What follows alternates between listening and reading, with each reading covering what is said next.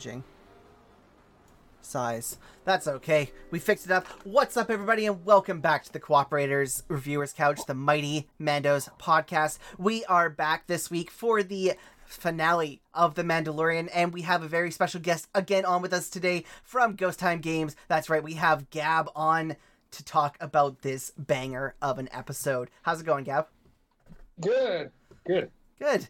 Uh, and of course, like always, we have our very own awesome guy right here, right in the middle, whose picture keeps changing. Okay, there we go. the man who cannot choose a size for his screen. That's right, we have Mr. Gabe. How's it going, Gabe? Listen, it's not the size that counts. It's about that you're there. Yeah, is it about the consistency? Because you don't have that right now either. No, man. I don't know what's up with your thing. I think it's just probably Skype's NDI messing up. But if you didn't know, on the Mighty Mandos podcast, each and every week we talk about the latest episode of The Mandalorian. And this week we are going over The Mandalorian's finale. That's right. I actually don't remember what this episode is called. Do you? The rescue. The rescue. Okay, well, that makes sense. The rescue. We're coming after little Grogu, who got kidnapped in the episode before last. The tragedy. In the tragedy. Um, very, very exciting. Uh, you can catch us wherever you listen to your podcast, or you can catch us live on Twitch each and every Sunday. Well, I guess not after this week, uh, unless we decide to do a wrap up next week. Are we doing a wrap up, Gabe? Did we talk about that yet? Uh, well, seeing as though I don't know what the date is of the wrap up, what would that date be then? Uh, it would be on the 27th. It's possible. Yeah, I think that'd be fine. So we will probably do a wrap up next Sunday. So you can catch us each and every Sunday on twitch.tv slash the co underscore operators. Um, yeah. So let's just jump into this, guys. What are your thoughts on this episode? Let's start with Gab being our guest. I had some mixed feelings. Uh, overall, the the feeling I walked away with the most was that it was weird. Um, I I liked some things about it, other things I really didn't like, and I had some problems with with parts of the story. Okay, yeah, that, I I get that. Uh, how about you, Gab or Gabe? um, I really liked it. I thought it was my face throughout the entire, especially in the last like, I think it was like twenty minutes of the episode was just yeah. um, but it was also a lot of um, a lot of thinking afterwards, and I feel like um, for me, I have like so many things to say about it, but I wonder if I, there's going to be I, I might save that for our wrap up of the mm-hmm. season because I do have so many freaking questions. But overall, for this episode in this particular moment, I enjoyed it. I liked it. I found that the resolution, I think, gives it what it needs, and that's the end of this chapter. Yeah, yeah. I I got to be honest. I loved this episode. I think that it brought out a lot of the emotional kind of aspects that the last season finale did too, and it really mm-hmm. set up for what we're going to be doing next. Right. So last season we kind of learned that he needed to take the baby or baby Yoda to his own kind, and this one we kind of learned that his chapter with baby Yoda is now done. So little Gorgu is off with Luke, which what the hell? Like, I'm sure we're gonna talk about that a lot later, but like, what the hell? Um, and he's now technically the leader of Mandalore. Like, he's the rightful ruler of Mandalore at this moment. So, I'm wondering if maybe the next season really dives into that because he can't just give it to Bo Katan, right?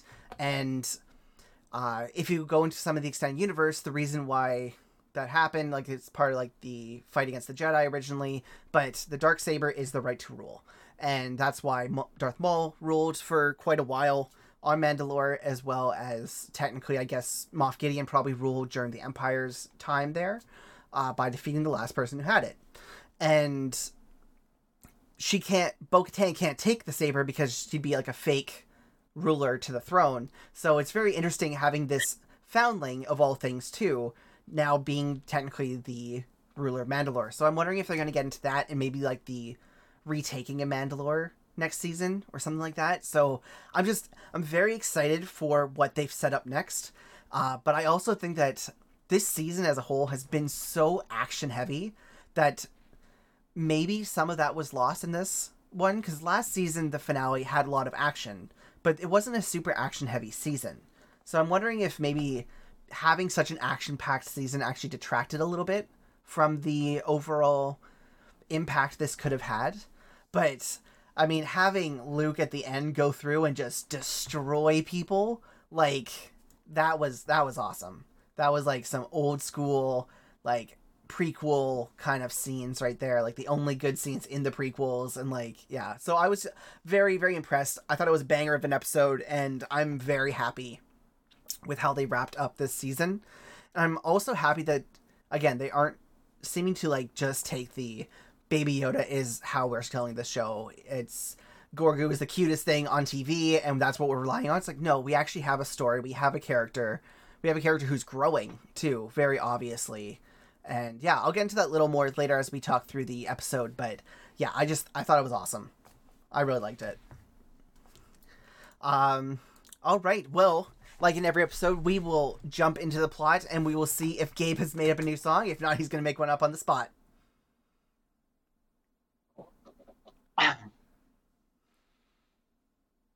Once upon a time, there was a plot summary, and today it's done by Ben. Doot, doot. All right. An Imperial shuttle carrying Dr. Pershing, who, if you didn't know, was the doctor in the very first episodes of the first season of The Mandalorian, is disabled by Slave One because, let's be honest, Slave One is awesome, even if its design is super dumb.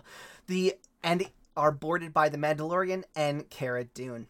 The pilot holds Pershing at gunpoint as a shield and antagonizes Dune about the destruction of her homeworld of Alderaan, which was super messed up. Like, that entire back and forth, it was like super fucked up in so many ways. Between him, like, basically taunting her that her entire planet died, to us realizing that millions of people died on both of those Death Stars. Like, that is an intense thing that you probably don't think about that much. I know I never really thought about a lot of the stormtroopers who died on those bases, but there were like millions of people on those things. they were full ass planet size. Like, Yeah. like that's kind of rough to think about too. Like either way you swing it. Um, but and we also learned that the tear on her, the tear tattoo she has was a, uh, I guess looking back at Alderaan, and that must be for like people who survived Alderaan's attack kind of thing. They got that. Um, but this antagonization uh, prompts her to shoot him. Actually, before we get farther, like, did that hit you guys like it hit me? Like the the thought that like millions of people would have died on those Death Stars, and like some of them people probably were not there by choice too. Also, prisoners. There would have been prisoners on those things that would have just been blown up too.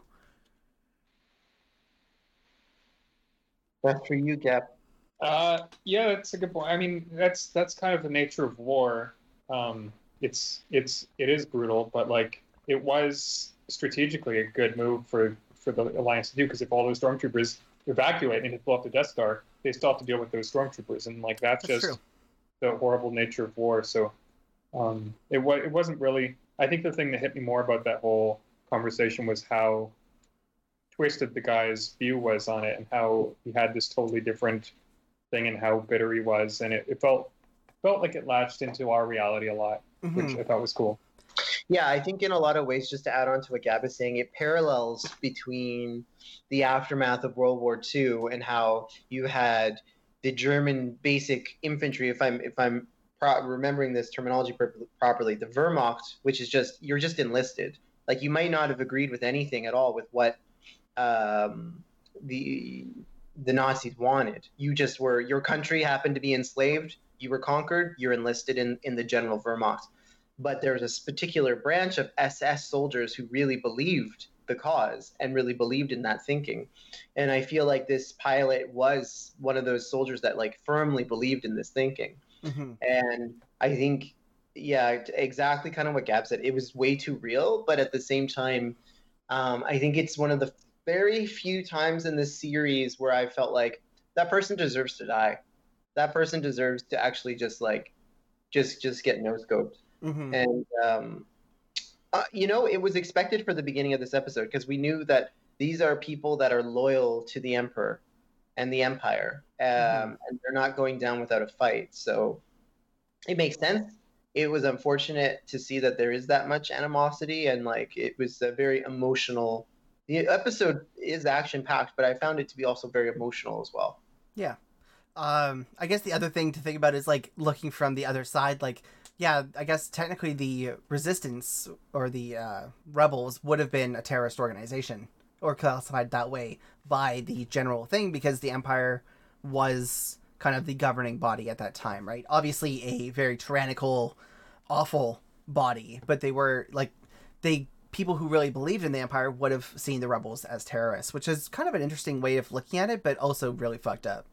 Well, I mean, that's actually a good point that you bring up, Ben, and it's something on a larger scale that, um, frankly, it would make a very good podcast. And I'm sure someone's already done it before, but there are reports and documents proving that there are various organizations that use Star Wars as a huge analogy for their cause. And you can insert the Empire as like an over uh, a governing piece of government.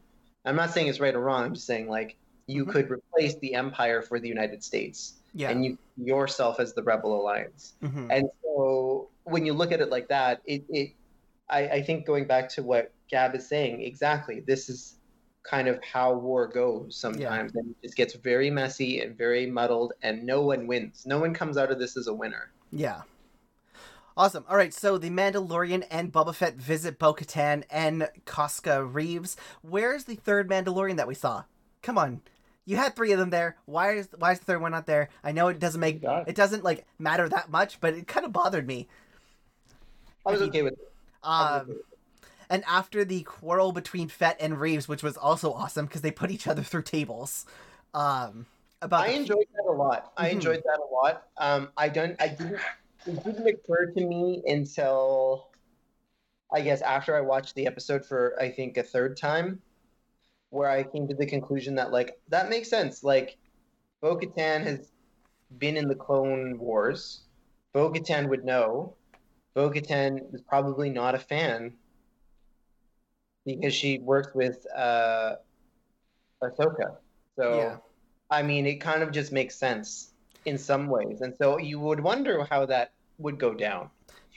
yeah. But I also point out uh, the second Mandalorian is played by Sasha Banks, who is a professional wrestler, Mhm. which I pointed out just moments before she, they ended up doing the table crushing. So I think that was definitely like we have to have a scene where she puts Boba Fett through a table or something. Oh yeah. That's cool. That's really cool. I didn't know that. Well, it's just like uh, the actress who plays Cara Dune. She was a MMA fighter, wasn't she? Yeah, yeah. So very cool. Um, but yeah, so I thought this was interesting too. Less so about like the fight itself, but more so the back and forth between Bo-Katan and Boba Fett about the clone, right? That he's not a real Mandalorian, that he is just a fake, and she's seen so many of him because she obviously fought clones, and she also at one point fought alongside clones to take back Mandalore, uh, which makes it kind of weird that she has so much animosity towards him because he like the clones did technically help them at a certain point to get rid of Maul. Um, so it's kind of an interesting way, but I think even when they were getting helped by the clone troopers, they didn't like them. So it was all very again muddled, right? Mhm. Um, Cool to see. Cool to Yeah. see, though.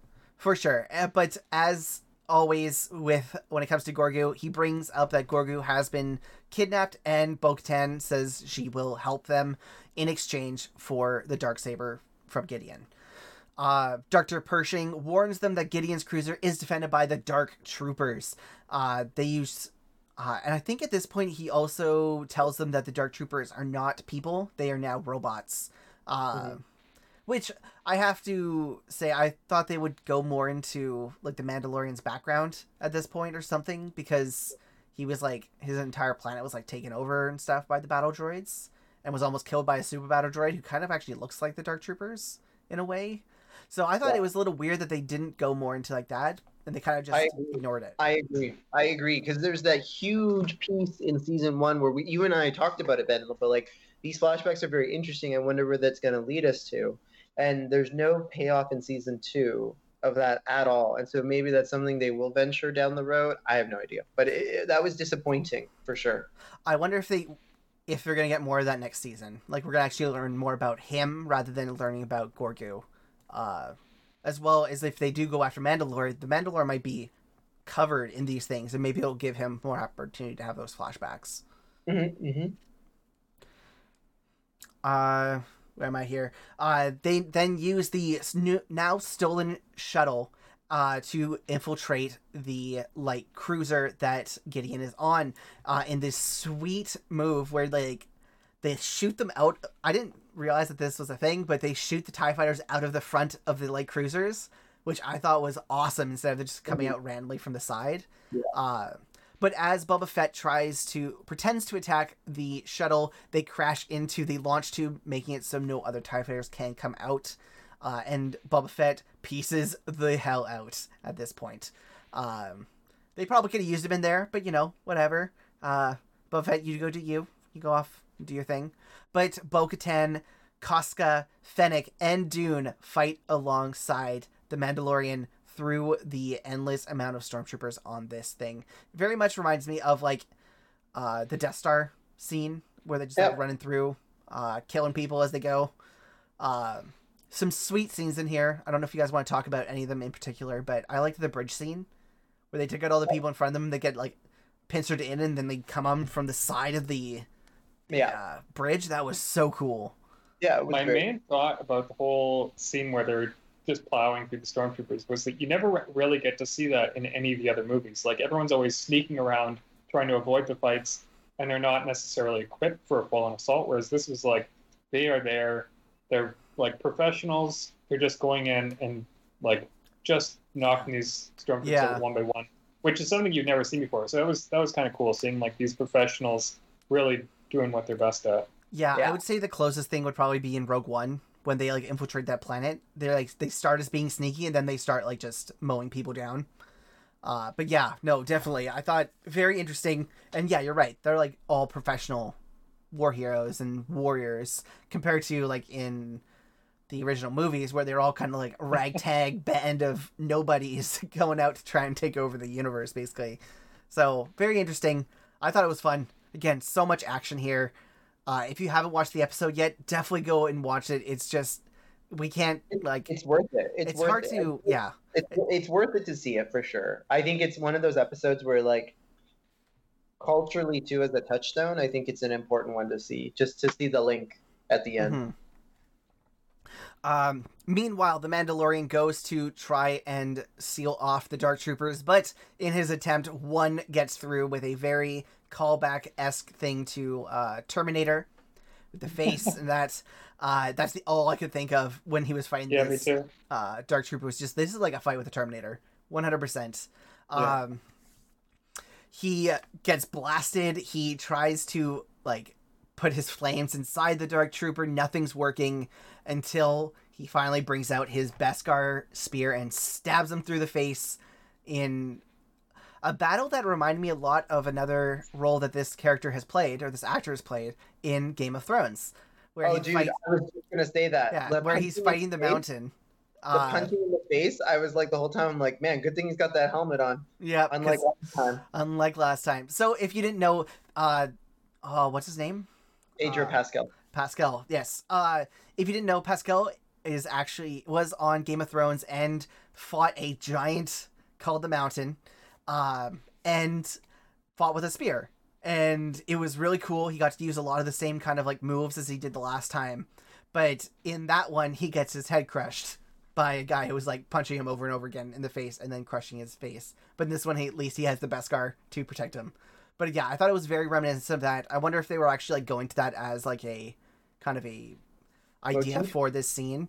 Yeah. Uh, but It yeah, reminded me a little bit of Iron Man as well. I think is it Hulk who's like punching Iron Man into the ground? It's also with uh, Thanos and with um, Thanos. Yep. Captain America, where Yep. like he gets beat in the face and uh, his AI says you can't beat him hand to hand. Yeah, I think someone else does it too, don't they? Um, does is it Ultron? Does Ultron beat the crap out of Iron Man? Iron Man gets the crap kicked out of him a lot. Yeah, good thing he has that suit to protect him, unlike everyone else who just is awesome. You know. yeah, take that whatever. away. What is he? You know? Um. So after he destroys that, he launches the rest of them out into the airlock. But they are droids, so I mean, uh, we'll see what happens with that later on in the episode. Uh, I he- thought it was fun. yeah. He then enters the cell where Moff Gideon is standing over Gorgu because he knows exactly which cell to go into, obviously. Instead of, you know, checking a bunch of them, he just like gets into the right one at the first time. You know, that's not convenient at all. Star Wars. They had the map before they did the infiltration, so Yeah, I was Oh, okay. okay, that makes sense. Yeah. Maybe I missed that part. Um but he's standing over Gorgu with the dark saber, and the first thing I thought was like, "Hey, Gideon, stop being an asshole! You get away from Baby Yoda. He's too cool for you, anyways." Um, and here Gideon makes Mandalorian offer. He offers to let Mandalorian, the Mandalorian, take Gorgu if he leaves the ship immediately.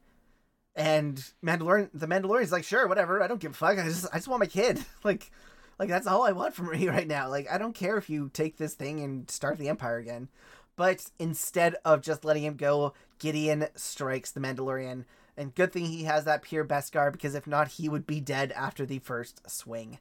Um, the Mandalorian then fights Gideon with the Beskar spear in another epic uh, fight, just like when Ahsoka fought off what's her face in the Jedi episode. Uh, and overpowers Moff Gideon in the end, inadvertently making him the new owner of the dark saber, which he doesn't know at the time. Um, he then brings Gideon to the main bridge and delivers him to Cara Dune and the others. Uh, and Moff Gideon laughs in a and goads Bo Katan into attacking the Mandalorian as he is now the rightful ruler of Mandalore. Um, I just want to stop here because I think this is a good place to talk about this. Like, it's very interesting this scene because Moff Gideon knew exactly what he was doing, right? When he got beat, he knew that this was going to kind of be the outcome of everything because he knew that he was traveling with Bo Katan and he knew that Bo Katan was just after the dark saber. So it makes me kind of wonder if he maybe, if he actually lashed out at the Mandalorian to fight him. In, I mean, if he killed him, sure, but if he lost, he also won, right? Yeah. So there was like a win-win no matter what Gideon did in that fight, uh, unless he died, of course. I mean, you never know about that one, but Yeah. um, because he knew that the Mandalorian would avenge either take the throne from Bo Katan, which would piss her off and probably cause a fight, or just have her like kill him right there. So it's a very interesting kind of way of thinking, and it also makes me think that Moff Gideon was always like five steps ahead. This Yeah. was, I think, one of the biggest problems I had with this episode was the the idea that it was like somehow now the Mandalorian was stuck with the dark saber because he didn't kill Gideon.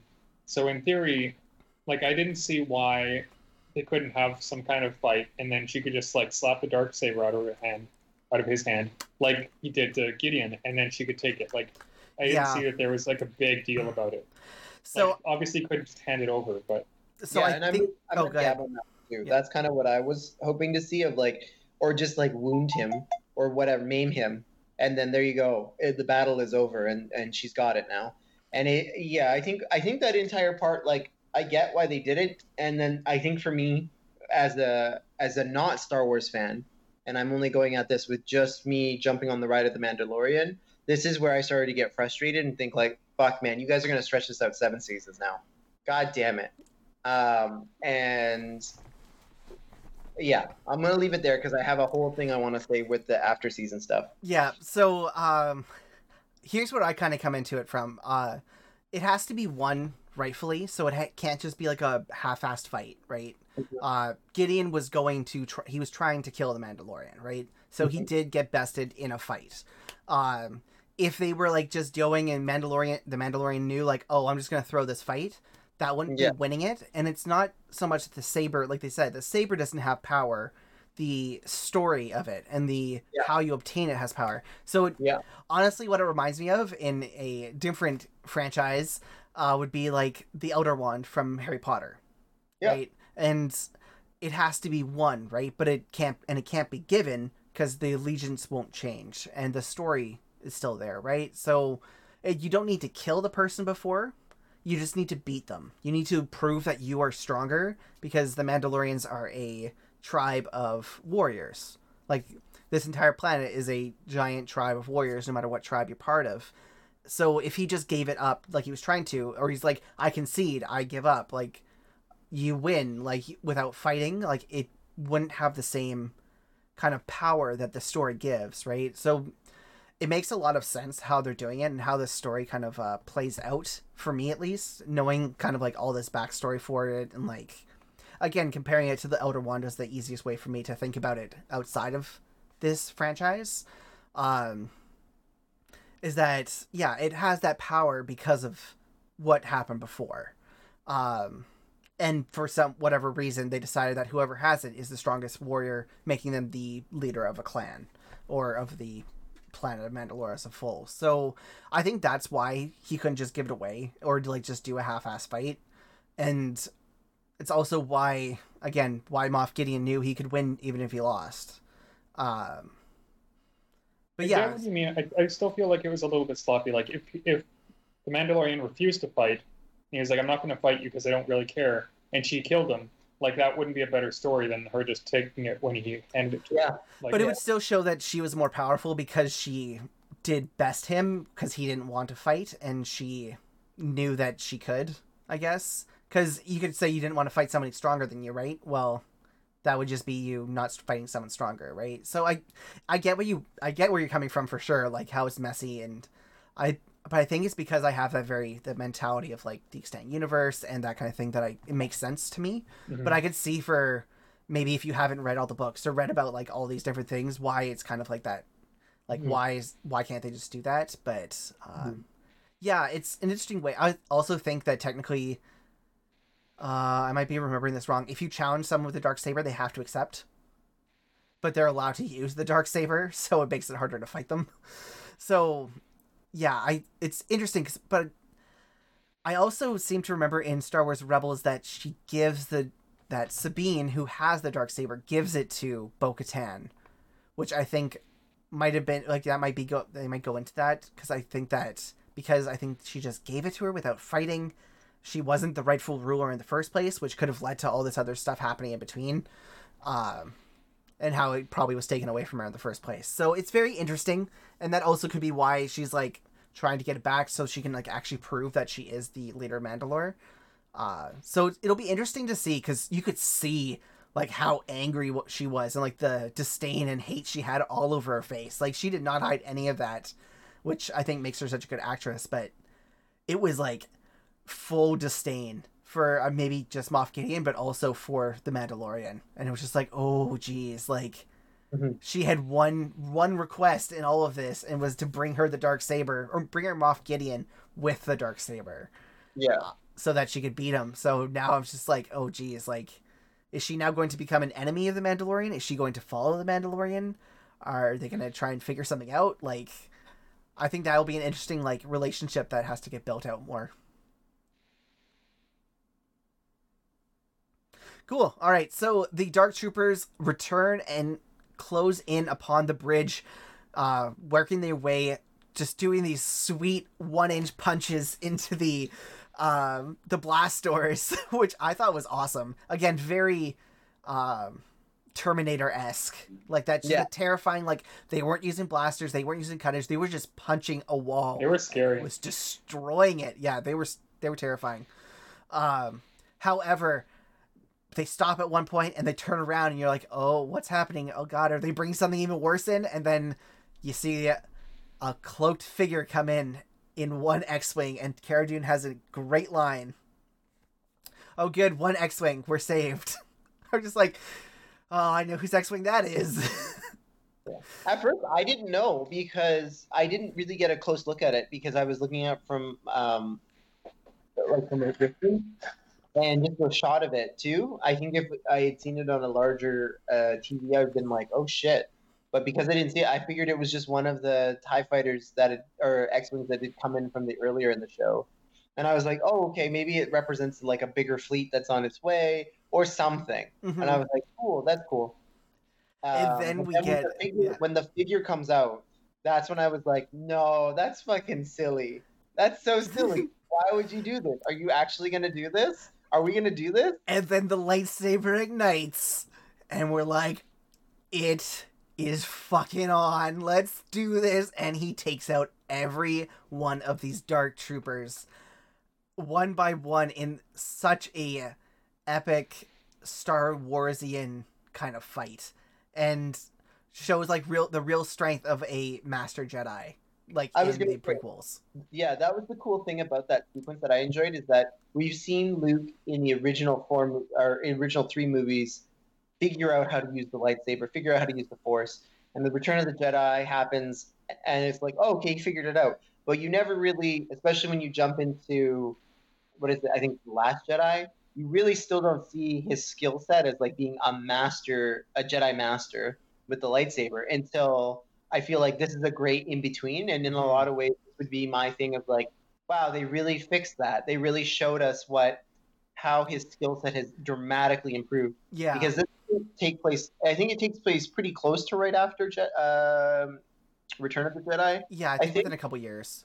Yeah, and so his skill set continues to grow. hmm And to me, that was the really neat thing to see him balance between using the Force and using his lightsaber, and just like how effortlessly it looked for him.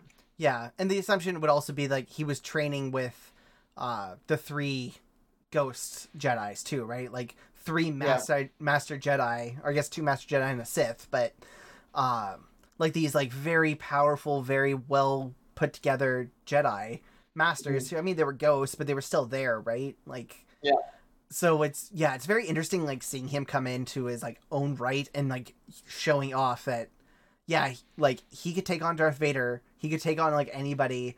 So now you can see he can take on an army by himself, and that's what like a true Jedi is.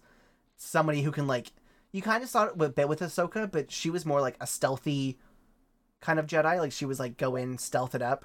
But like if you think back to like the Clone Wars, like episode two, like you see these Jedi and they are basically one man armies, right? That's why they were instantly made commanders and captains in the war and everything. So yeah, I thought it was very cool, very amazing scene. And I was I was happy. I was I was uh, I'm not happy. I'm fine with it being Luke to take Grogu because it makes sense. Mhm. Um, Ahsoka kind of even says it. He's too filled. He's like he has too much of that emotion. That's kind of like with Anakin too. yeah, or and Luke himself. The person who's powerful enough and also understands how to pull someone back from that is Luke Yeah. because he did it with his own dad. So, and then not to get too ahead of myself, it makes sense then that you could make the link, or at least the hypothesis, the connection, that if he was in possession of Grogu and and training Grogu, um, to quote Darth Vader, the circle is now complete, right? Mhm. Yoda, Luke, Luke teaches this same species as uh, as Yoda. This is kind of interesting, but also is Grogu at the Jedi Temple with Ben Solo, and therefore you can understand and empathize with why Luke wanted to kill Ben. Because something that powerful and that sweet, you you you, you don't want it to get be murdered by Ben. Yeah. So, and then I, unfortunately, is that telling us then that Grogu was murdered by Ben? Well, we don't know because I mean he might just leave. Like he might get trained and then We don't- out. I right? know. So No, but in a lot of ways, this this segment kind of fills in that gap, which I'm Yeah. I'm okay with. and you And also it's have to think like uh, stretch. It's that a would bit have of a been stretch, but I'm okay with it. like but if you look at uh timelines too like ben when he was getting trained it would have been like between 18 and 20 years after this too Mm-hmm. so i mean i would assume that after 18 20 years grogu would be much moved on especially if he decides to come back in season three or season four if there's a season four like i don't see him staying away from the mandalorian that long because i think that a lot of people do watch the show because he's in it so i think that they could see a real viewer drop if they did decide to make him a like there's a permanent like Grogu's gone. Like Baby Yoda is no longer in the show. That's it. Yeah. I could see Yeah. that being very bad for the show overall. I don't know. Yeah. I do like the idea of full circle though. Like I thought the same thing. It was like Yoda trained, or I mean, yeah, Yoda trained Luke. Luke trains Baby Yoda, and it kind of like brings it all together. Um, but yeah, very very cool, especially because Grogu probably would have known Anakin because he's fifty years old. There's there's so many things to connect after the fact that this has happened, which Yeah. means if Grogu has like, again, it's just so wild to come to these things, which is like if Luke has Grogu, Grogu has met Ahsoka, then will Luke meet Ahsoka and will Luke tell Ahsoka you were right? And I got him back? Because Maybe. you know, there's there's Probably there's not though, because it's, technically Ahsoka's not a Jedi. She left the Jedi Order uh quite a while ago, and then the Jedi Order disappeared, right? So she's technically Yeah. she's trained as a Jedi, but she isn't a Jedi, so she probably wouldn't even known about Luke.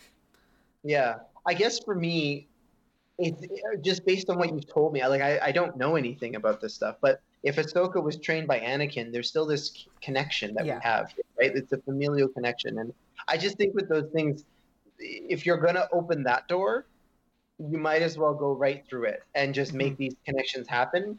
Um, otherwise, there's just so much speculation. Maybe that's a good thing. I That's true. Yeah. Um. How did you guys feel about Luke appearing in the episode? Because I will say, like with Rogue One, that was one thing that I really didn't like about the movies is they tried to put in Tarkin, they tried to put in Leia. They could have easily had a shot that just had their voice or some someone doing a good impression and didn't have to show their face, but their faces did not look good. And Yeah. I felt the same thing with this Luke. Is it, it did not look like a real human. At first, I was like, "Is that Luke?"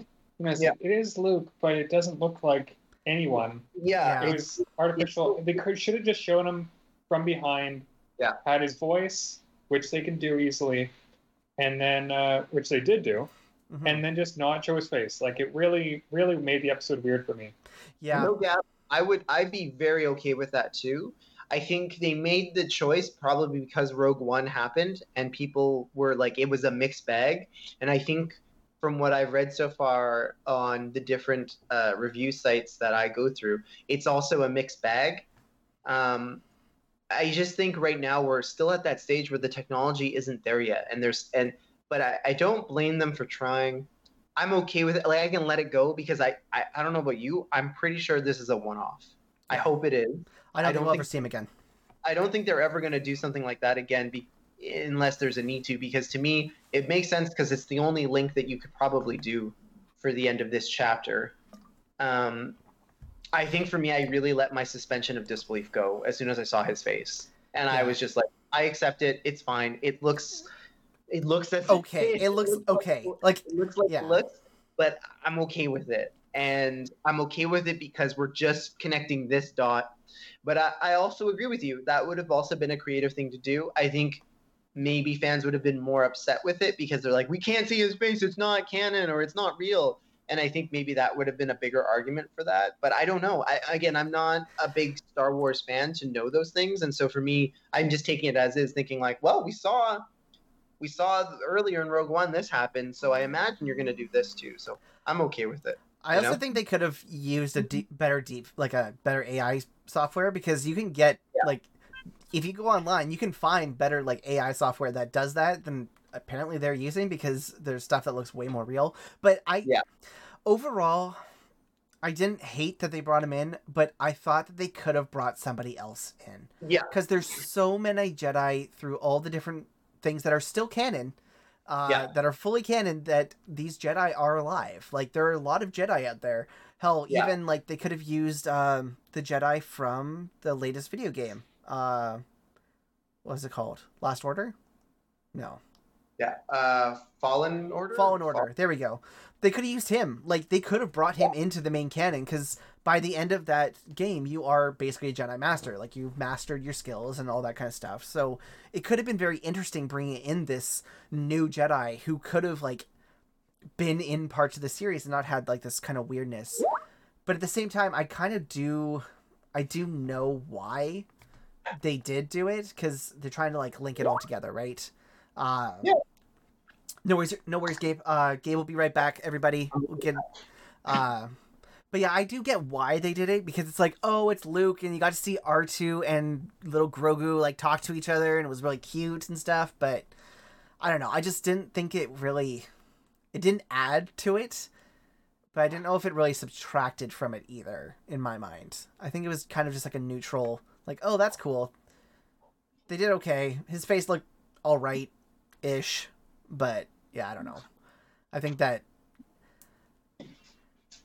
Yeah, I think after Rogue One, they were just like, oh well, we might as well throw him in here.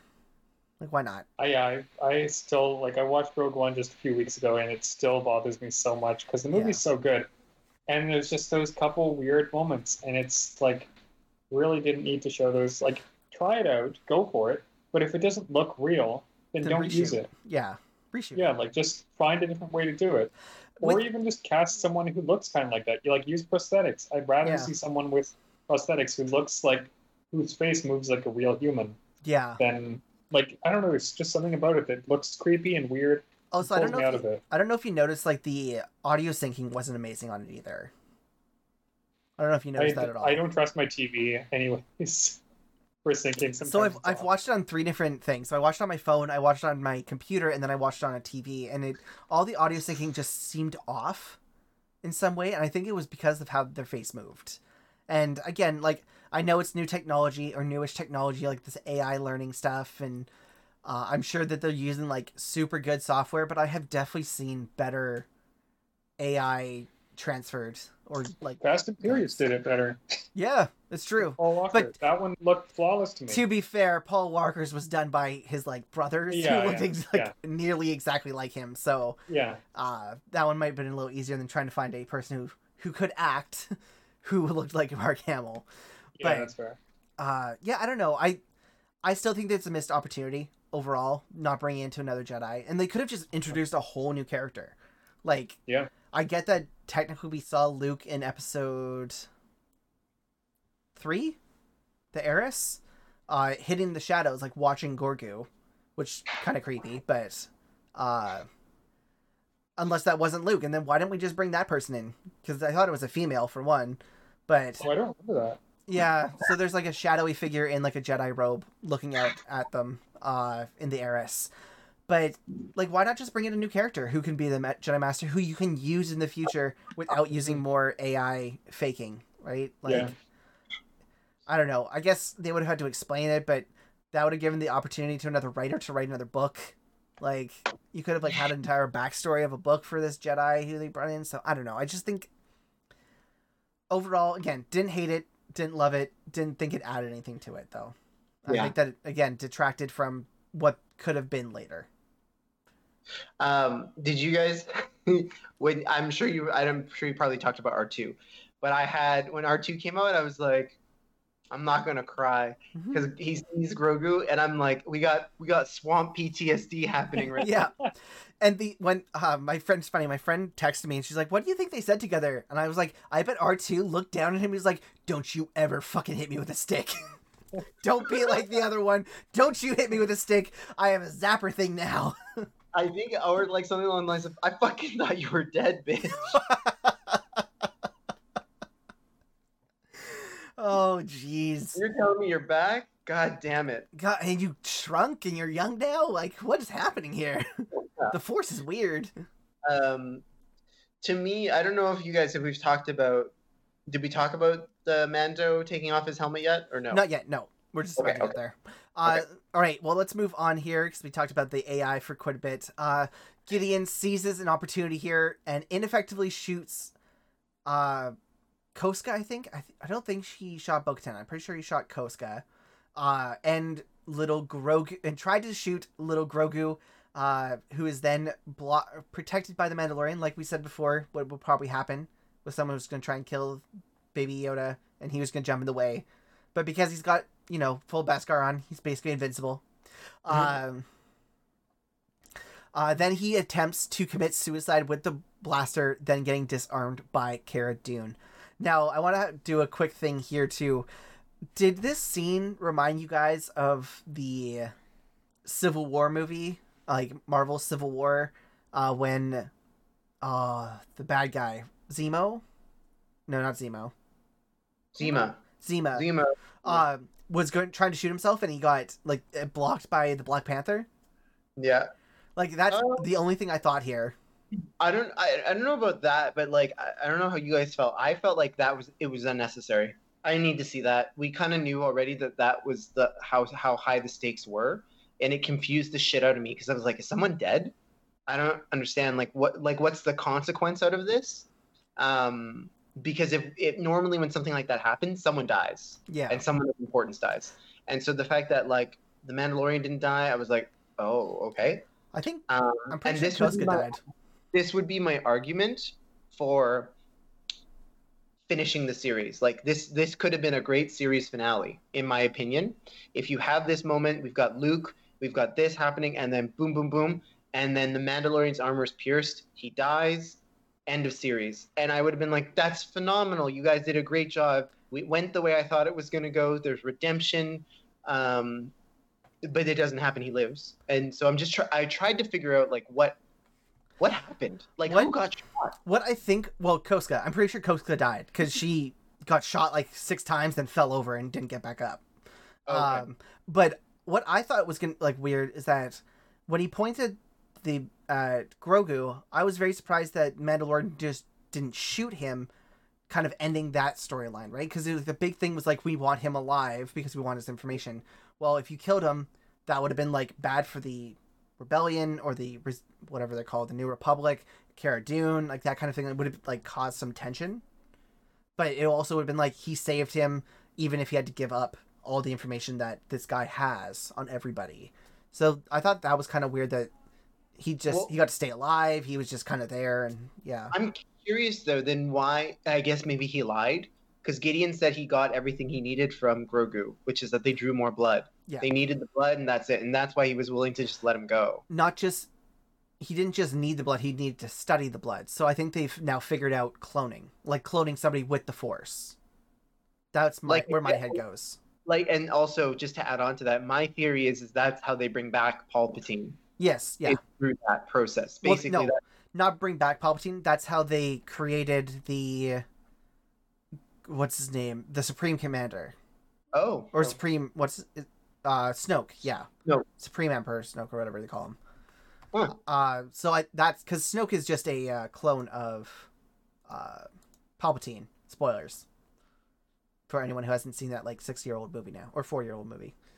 Um, but yeah, so it's very interesting and like it's cool to see like the end of this con- connect to the overall universe too. Like this is what like how they got the blood to create Snoke, who has like incredible force power in his own right, who they then use to turn Ben Solo, and it's like this like it's very much this snowball that has been happening in this series, like to create like this to make the next three movies make sense, basically. That's Yeah. kind of like where my mind goes. Like this season and a lot of this season is like to make other properties make sense. Yep. Yeah. Yeah. And uh, obviously set up all these like uh, spin-offs and stuff that they're doing. Because Yeah. I, I think we now have three spin-offs based on this series. But we'll get into that at the end of this. Um, yeah. Is there anything else you want to say about that? No, I was just confused about it. That's yeah. all.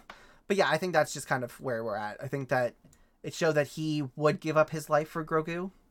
Even if he, I think, even if he didn't have his Beskar on, he would have jumped in front of Grogu to save him. Um, I think that's like all we really get there. But yeah, you're right. Uh, it's weird that there was no stakes in the end of it, or it would have been maybe good at the end if he was able to shoot himself to be like that was his mission. Like he is done. He doesn't want to give up anymore. But yeah, Mhm. you're right. Um, uh, where am I?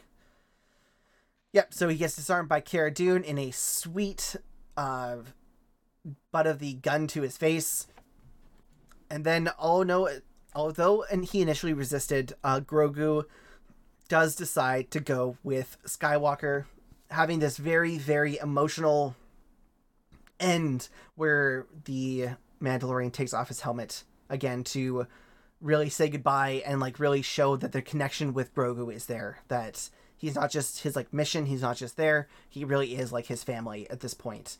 Um, and he gives uh, Grogu the permission to go with uh, Luke Skywalker to complete his training. Um, so yeah, like he removes his helmet again, which is huge for him. Um, and very I don't know. This season was weird because he did it once already, and he's now he did it that time to save Grogu, and now he's doing this like because Grogu is kind of his family. But I think if he didn't take off his helmet a couple episodes ago, this would have been more impactful for me. I agree. Yeah. I agree 100%. And Right. the fact that everyone saw his face. Yeah. Well, around. only Luke technically saw his face. He never turned around. that's true. That's true. So they saw the back of his head. I also think because I was overwhelmed with Luke and R2, I was too emotionally already overspent. So when I saw this happen, because everyone was talking, or the people that I was noticing in the Discord on the Reddit um, thread was was talking about how emotional it was to see that, and I was emotional, but it was I didn't get to the point where I was hysterically crying because I just was like, I'm so emotional about this Luke and R2 thing happening. Mhm. It was a lot all at once. Yeah, I I just I, I'm just uh damn it your your thing locked locked again. Oh no! Um sorry everybody who's watching. Gabe's uh, picture does not want to stay the right size. Um yeah, I don't know. I just I think because he like he went so long without taking his mask off in his life, right? Like it was years and years. And then he takes off in front of uh IG11 last season, which was super emotional.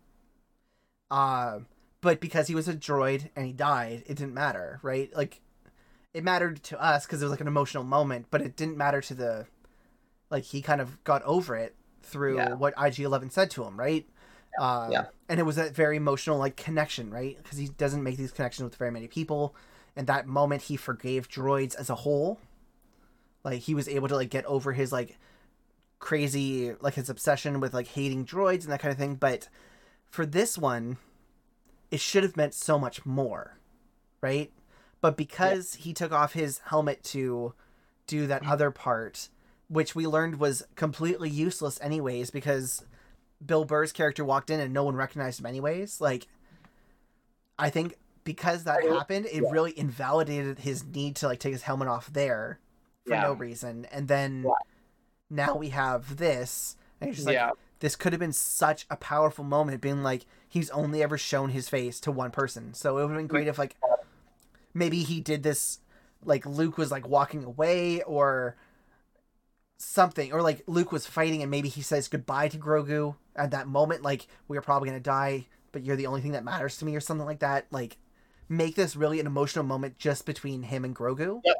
Yeah. and not have like these other yeah, times. Like I know that at that time it was like that meant a lot that he took his helmet off for Grogu to find him. But because it got invalidated by Bill Burr just walking in and not mattering, it felt less so.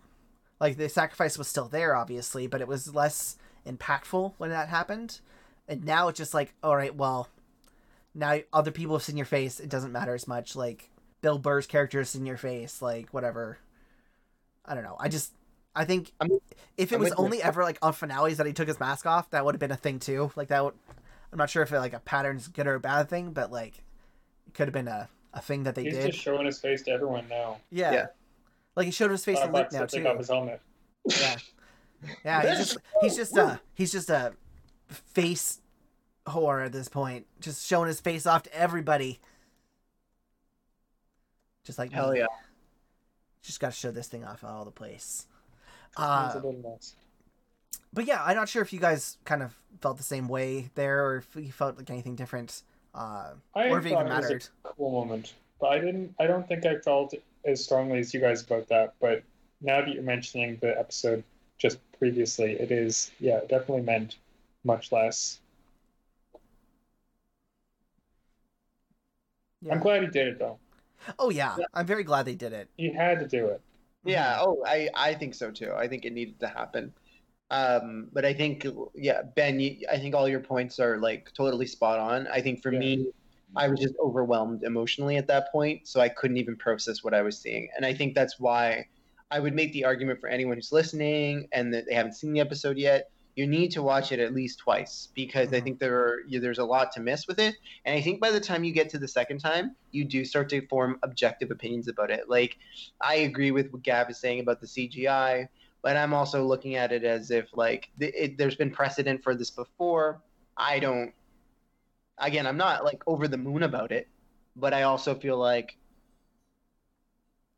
if this is the only time it's going to happen, okay, cool. We can let I'll let it slide. But if we see more and more, like if we see a Leia, uh, Han Solo, um, I hope not. it would suck. Like, it, like there's no way around that. Like, Like, I don't it need would, more crossover. it would be. Um, and again, I'm I'm really trying hard to be concise with this because I have a lot to say about it when we do the season wrap up. Because um, I'm not a Star Wars fan. Like like I, I do like Star Wars, but I'm not like a extended universe person. Mhm. So for me, um, I think the the Jon Favreau's team has a huge job on their hands now. Um, and I guess I'll tease it out like this. Marvel did it through movies. They're trying to do it through TV shows. Yeah. I don't think the two can correlate together. And I think what we're going to see here is oversaturation and overloading. Yeah. And I, like I'll be honest with you, I'm overloaded with Marvel already. oh yeah. uh, well, I'm. yeah, So yeah. yeah, and I think if you're an avid Star Wars fan, you're going to be pumped about this, and I think it's going to be super cool. But if you're asking me to watch five more shows It's a lot. and to see them cross over and see them blend into the next Star Wars film, I, I, it's it's going to be another Flash Arrow, uh, here's a tomorrow Supergirl thing where you have to watch all of them to make like any sense of all, any of them. and, and my thing is for a streaming service, rough. If I am doing it for, for free cable, okay, No, I see. I like it more as a streaming service because they happen at different times of the year, so it's not going to be eight episodes overlapping on each other. It'll be eight episodes, and then the next se- like the next show will come on, which is eight episodes, and the next show will come on that's eight episodes. So Yeah. it'll be like having a regular season, but with three different story arcs, which yeah. for me I isn't think- so bad because I watch a lot of anime, and there are times in the middle of a season where they'll have like a filler arc or two. And so you have to kind of just like, okay, so this is just stuff that's happening. Okay, where's my? Oh, there's there. There's my thing back. There it is. Okay, I'm back to my normal story. I'm good to go.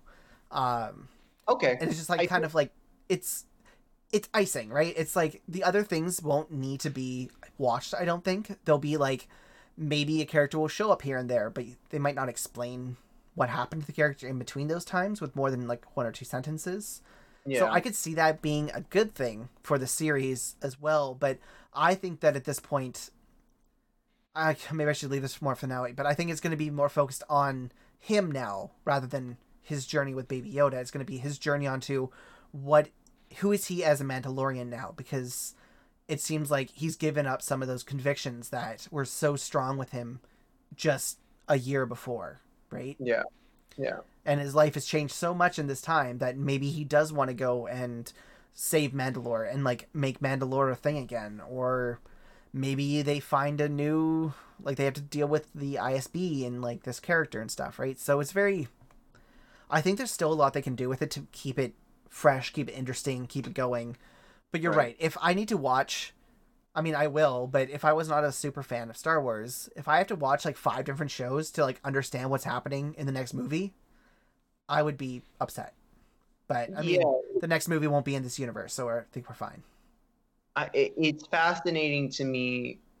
I, I think it's so interesting because it's a huge, it's an ambitious thing to do, and I think they should be commended for how ambitious it is. Um, I think for me, it's always at what cost, and I and I guess because for me, I, I like stories, and and part of what I really enjoyed about the Mandalorian was in a lot of ways it was similar to Rogue One, where it was its own story Mhm. and yeah, it did do a linkage, but it was literally its own thing. We didn't have the same cast of characters we knew, yeah. and I, I really loved watching this series and the way it, this chapter has ended. I'm I'm, I'm cool with it, Mhm. and the way you're describing Ben, it sounds amazing. It's just you only have so many episodes, you only have so many seasons. And at what point do you stretch? Like I said, if, if we're stretching this out to seven seasons, okay. I just really hope there's strong seven seasons. yeah. Um, and we don't, and I guess we don't know. So, yeah, it's and and I know that I'm coming at this from like a really harsh, critical, critical, critical That's a point good way to view. be, right? But at the same time, I think if you're a Star Wars fan, I imagine you're probably pleased as fucking punch because basically this is Christmas for you. You're getting you're getting what Marvel did, but on on a Star Wars level. And I think that if you loved Star Wars and loved seeing all these different things, this is great. Bless me. Uh, it's going to be those things where it's just like, oh, that's really cool. I always wanted to see what happens with um, this character or this Mhm. character, or this storyline, and how does this sync up with, um, you know, um, oh my god, I forgot the film number six. Um, Jedi, Jedi? Return of the Jedi. uh, um, no, not six. Uh, Oh, you mean Jedi- uh, uh, uh, Force Awakens? Yeah, Force Awakens. So it's seven. Yeah. Yeah, seven. Sorry, seven. Um. Yeah. I. Yeah. What about you, Gab? How, what do you think about this kind of how they ended this and where they're gonna go? With the recent announcement of all the shows, I'm definitely feeling kind of overwhelmed and like I'm gonna stop caring as much because it's just too much. Although, like you said, if they're rolling it out like a new episode each week instead of like five new episodes um, from different shows that I'll have to watch and like a two week period or something, Mhm. that's gonna be too much. But um, yeah, we'll see. I, I I'm curious to see where they go with all the different stories. Yeah. And uh, I I really enjoy the universe. I think it's just a fun Yeah. place to explore and lots of lots of opportunities to explore things that haven't been explored before. Um, yeah, we'll see. Yeah. They're also. It's funny because uh, Favreau and Filoni are really doing a ju- good job bringing back in things that were taken out from the canon. So they're bringing a lot of this like legacy stuff back into the story that I think that they really loved. That Disney was like, nope, nope, it's, uh, I'm gonna flip you off and walk away, and this is the, what it is now. Um, I think that there definitely could be burnout. I'm actually kind of worried about that, but looking at the Marvel show schedule, I have to assume that they're going to do the same kind of thing. It's going to roll out every three months. There'll be a new show. It'll be week to week. By the time that's over, you'll have a week or two in between that show and what's coming next. Uh, and for a streaming service, I think that's kind of what you need because when this ended, I was the first thing thought I had was, well, now I have to wait another year for eight more episodes. But if I was like, oh, I've got to wait two weeks for more Star Wars, like for say the Ahsoka show, and it I know that it somehow links back to this in some way because they're at the same time. Like that's more interesting. And some of the shows won't even matter. Like the High Republic one won't have anything to do with the Mandalorian. It's set like thousands of years before everything. So like Yeah. it's not one that's required, right? So it's like if Yeah. you were like, all right, well th- I don't this doesn't catch me, like whatever, I'll just not watch this one, right? So I think that it's a good way to do it and it gives people who want that extra content the content.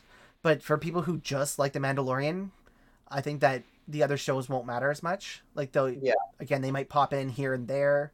I hope with the three of them going at the same time, maybe they might be like a special episode where they all come together, but have it have no like impact on the regular stories. Mm-hmm. Because that's the big problem I had with DC's universe is that there were these like three or four episode arcs that you had to watch on Right. like the entire season of that show, but also you had to watch each and every show to get the full actual story of that crossover. Because Yeah. the first episode of the crossover was on Flash, and then the next one was on Arrow, and then the next one was on Heroes of Tomorrow, and the next one was on Black Lightning, and then it's just like, all right, I don't need to watch all of these shows. I just give it to me on every single show. Just give me all four episodes. Sure, it'll mm. have like people who are going to be upset because you're repeating, but I think there's a lot more people who only like one of those properties. Because I stopped liking Arrow a long time ago, but I still like Flash. But to watch that, I had to watch Supergirl and I saw all these things. I'm like, I just I don't want to watch these. Like they're not interesting. So Yeah. on I- the plus side yeah. though ben on the plus side about all this too is i think it's if you just watch the mandalorian and this is your first entry point into star wars you want to see more mhm. and i think that's the one thing where i would say that that this is to their advantage of doing all these branch outs is that these are for people now who've just seen it and they want to know more about what's going on. Yeah. um, and i and i think that's a really it's a really cool thing to do. And, and as for someone who's seen you know some of the movies I, i'm kind of like yeah that's cool. And i think you're right about that. I think it's i think there's there's some complications but i think i think if you're an avid fan and the way that it sounds like they're going to roll it out according to you and according also to what they said they're going to do with the rollout of it i think it could be cool could be interesting and again like if it hasn't been done yet um, I shouldn't really be crapping on it too much because Could be there's no there's no precedent for it yet. Hey Gabe, and I think Gabe, could be fun. it could be fun. Yeah. Could be fun. Yeah. Um. Yeah. So I think my biggest concern might be that now that they're going to be putting their eggs in a bunch of different baskets, is that they keep a high threshold for the quality yeah. and don't don't just start churning out content for the Crap. sake of content. Yeah, well, I think that's and like that they that they do something interesting with it. And it's not just always the same thing. Like I don't want another another show in the style of Mandalorian. I want Mhm. different kinds of shows, um, or some some. I just want interesting stories and not just. I Yeah. don't. I don't want to rush these things out. And Yeah. yeah. Gab, I think you're right on that too, right? Because that's kind of what the attraction was to the Mandalorian is, is it was an homage to Japanese cinema and the Western, Mhm. um, and, and told through Star Wars. And I think it wouldn't have worked if it if it didn't have that huge uh, trademark of Star Wars beside it, right? And I guess that's why, to me, the next big test is Kenobi. And so if Kenobi is good, then I think it's opened the door. But again, Jon Favreau and the and Deborah Chow, these are people that have experience with launching out big, huge, Mhm. like institutional culture uh, cultures of cinema. I think they can do it. I just I, I think I think I'm skeptical of it because we've never seen it been done before on a we've seen it been done on films, but we haven't seen it on TV shows, Yeah. episodic TV shows, multiple, and then connecting to films. What's That that's the thing to me that I think is really interesting. What's funny to me is I think that what worries me more than uh, Kenobi is Kenobi they can do whatever the hell with, they want with it, right? Uh, but I'm more worried about Ahsoka and the uh, Resistance Squadron, whatever they're going to call it, that other the one based on like the other spin-off of this show. Like these two spin-offs have so much history within the cartoons and all these kind of things that not everyone has seen, right? You can go into the Mandalorian not knowing most of the stuff that's happening in the Mandalorian because you're right. It's just like Japanese and Western cinema cinema. Um, but when you're going into like Ahsoka, if you don't know her backstory, the Clone Wars thing, the Star Wars Rebels, all these like things in between, like you're probably going to get lost. You won't know who Sabine is. You won't know why they're going after General Thrawn or who he even is. Uh, if you haven't read the books, if you haven't watched the show, like Star Wars Rebels, you won't know who Ezra is, why they're going after him, why he's so important to this universe. So I think that's a tough part to swallow for me because not everyone, again, is on that same kind of level of Yeah. nerdiness that say I am or that some Star Wars fans are. So I hope that they make these shows so they're not Star Wars shows for Star Wars people. I want them to be Star Wars shows for everybody and to do that in such a way that it draws people in to be excited about them and have something more than just we're doing this as fan service for X amount of people or X people. Because if they're going to do that, why don't they just make another cartoon, right? Why didn't they keep Star Wars Rebels and Star Wars Clone Wars in the digital universe instead of bringing to the real world universe, right? So I think that's my biggest concern with all that. Um, and actually, on that, we can go into this final little scene that we got because we got this big announcement that we talked about last week. We talked about all the different shows that they brought in. Well, we didn't talk about all the shows apparently because there was a end clip in this episode. If you missed it, go and watch it because it's actually kind of cool. Back on Tatooine, we are back to where Boba Fett had his untimely almost demise that we thought was there, but actually wasn't. Um, oh, now your video's being all weird, Gab. Oh no. Um, oh, well, I'll fix it later. Um, Ah. we see Jabba's palace once again, and we watch as Fennec kills several guards, and Fett comes in and talks to Bib Fortuna, who seems to have taken over uh, Tatooine's Jabba's palace uh, from the Just now like dead Jabba. wanted. Just like he always wanted. And what's You funny is get on the taco right now. he was exactly the same as like uh Jabba. He still had the slave, the like the slave t- Twi'lek out there, uh people all around the thing. Him super like chunky. You're just like, were you trying to be like the next Jabba? Like, is that was that what's happening here, Bib Fortuna? Like, are you trying to do that? And then Fett comes in and he's like greets him like an old friend, like, "Oh my god, we thought you were dead." And then without a without like a single word, he just murders him, just straight cold blood murders. Uh, I'm not even sure he's not. A, is he a Twi'lek? I think he is. Yeah. So he comes in, murders the Twi'lek, and doesn't think twice and sits on Jabba's throne, showing that I guess he's going to be the head of a some kind of either bounty hunter guild or maybe a crime syndicate. So I think that could be really fun. I think that that's the kind of show that I think people really like because whether or not you like Boba Fett, you like like this kind of thing, I think it's going to be like one of those crime type shows, right? It's going to be either like bounty hunting, which The Mandalorian started with, which was awesome, or it's going to be like about a crime syndicate that grows. Which I mean, there's so many of those. I mean, you look at The Sopranos, which is like super popular. You look at uh, okay. Animal Kingdom, like all these like things and like the, them building up like this like underbelly, underworld kind of stuff. So I think that is extremely exciting that that's going to be a show, and it's called uh this is it the story of Boba Fett? I think it's the Book of Boba. Book of Boba, which I really hope that they go into like the uh, extended universe stuff with the uh, Book of the Bounty or the Tales of the Bounty Hunters. I hope they go into some of that stuff and like if can you imagine like go in and they like start bringing in like Zuckuss and they bring in 4-LOM and they like tell IG88 story and stuff and like that's what his show is about is like these like one shots of like or one or two shots of like these are the bounty hunters he's bringing in these are her their backstories like I would love that because that so, to this and day is one of my favorite ones Ben, you're talking about something that is so spot on with like genre bending. And so if you did a crime show or crime drama like The Sopranos, but add Star Wars to it, that's great. Like that that is actually something I'd be like, oh shit, like I would watch that. That sounds very fascinating. I don't know what any of that shit happens in Star Wars, but cool. Um my one thing about this now is it's on Disney Plus.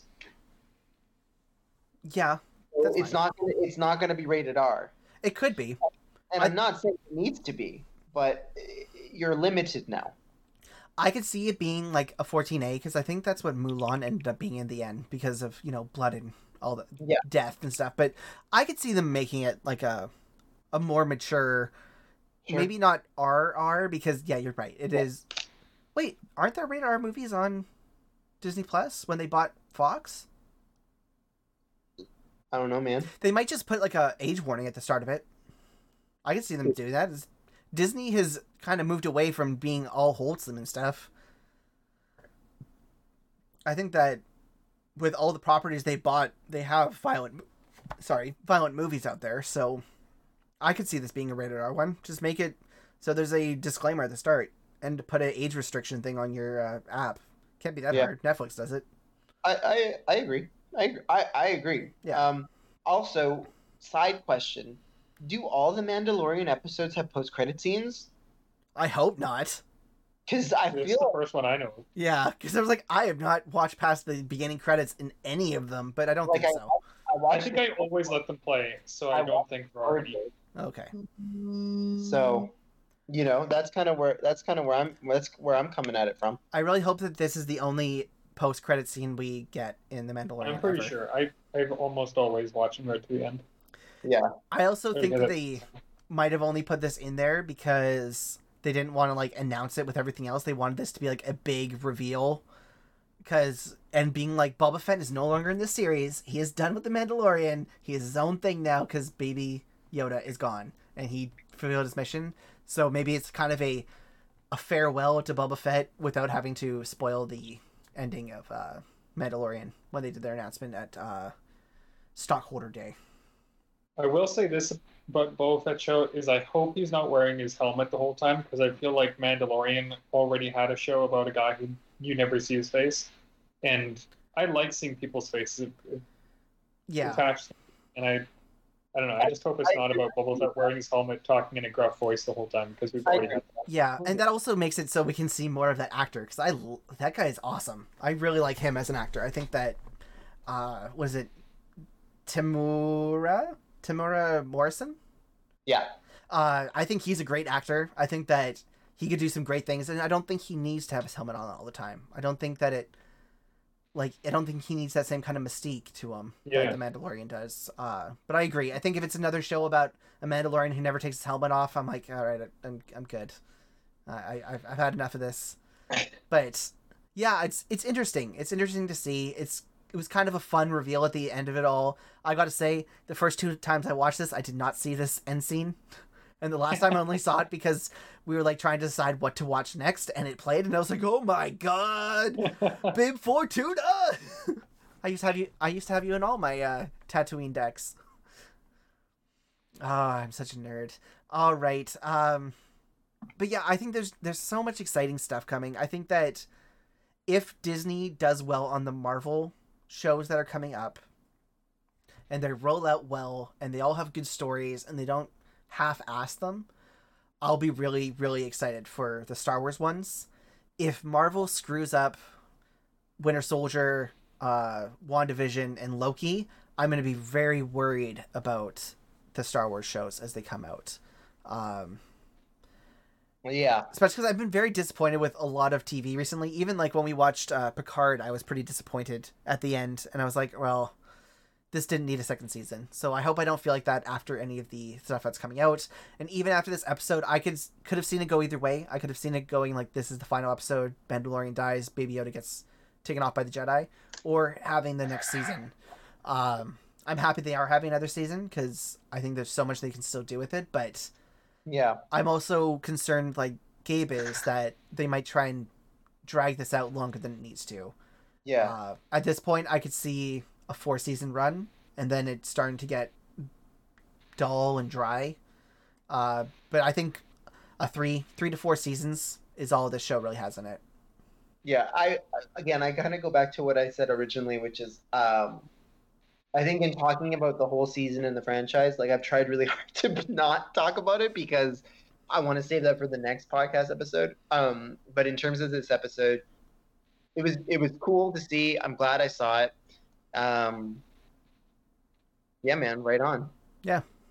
Yeah. If, if I could take one last small shit on this Yep. on this past episode, which I forgot to mention earlier when we were talking about the action sequences near the start, it was I thought it was silly when they were infiltrating and walking through the cargo bay, and they do like some like fancy martial arts move, like kick someone in the head and then shoot them, and it was like there was no reason. You came up from behind them. You could have just shot them in the first place. Would have been way faster, way easier. And I was like, that's a little silly. Yeah, they do a lot of silly things like that too, because it's like Yeah. in all of these things, like whenever they use their fists, I'm like, why don't you just shoot them? Like it's so much easier. Like their armor does nothing to protect them. Just shoot them. Yeah. Uh, yeah, yeah. Uh, actually, one thing, actually, one last thing I do want to talk about with this episode. I really thought that the Dark Troopers were made out of Beskar. Because we've talked about Oh. Beskar over and over again, and like, well, they keep mining this planet. Oh, it's a glass planet because they've mined it so much. Oh my god, the Beskar. I was like, if these Dark Troopers are made out of Beskar, that would have been so epic. And then they weren't. They were just like nothing. And I was like, ah. if they made it Beskar, it would have like given Luke more of like a challenge to get to them. Uh, though I am glad they didn't leave it off with a cliffhanger where it's just like oh yeah. imagine like the X-wing coming in and then that was just the end of the episode. Like this dire straits thing. Oh, Thanks. I know there's so many shows that would do that too, and you're just like, I hate Yeah. all of you. I know uh Star Trek I think used to do that all the time, where they'd do a part one as the finale, then the part two was the uh next season. And you'd always worry like what if this doesn't get renewed for next season? Like what happened?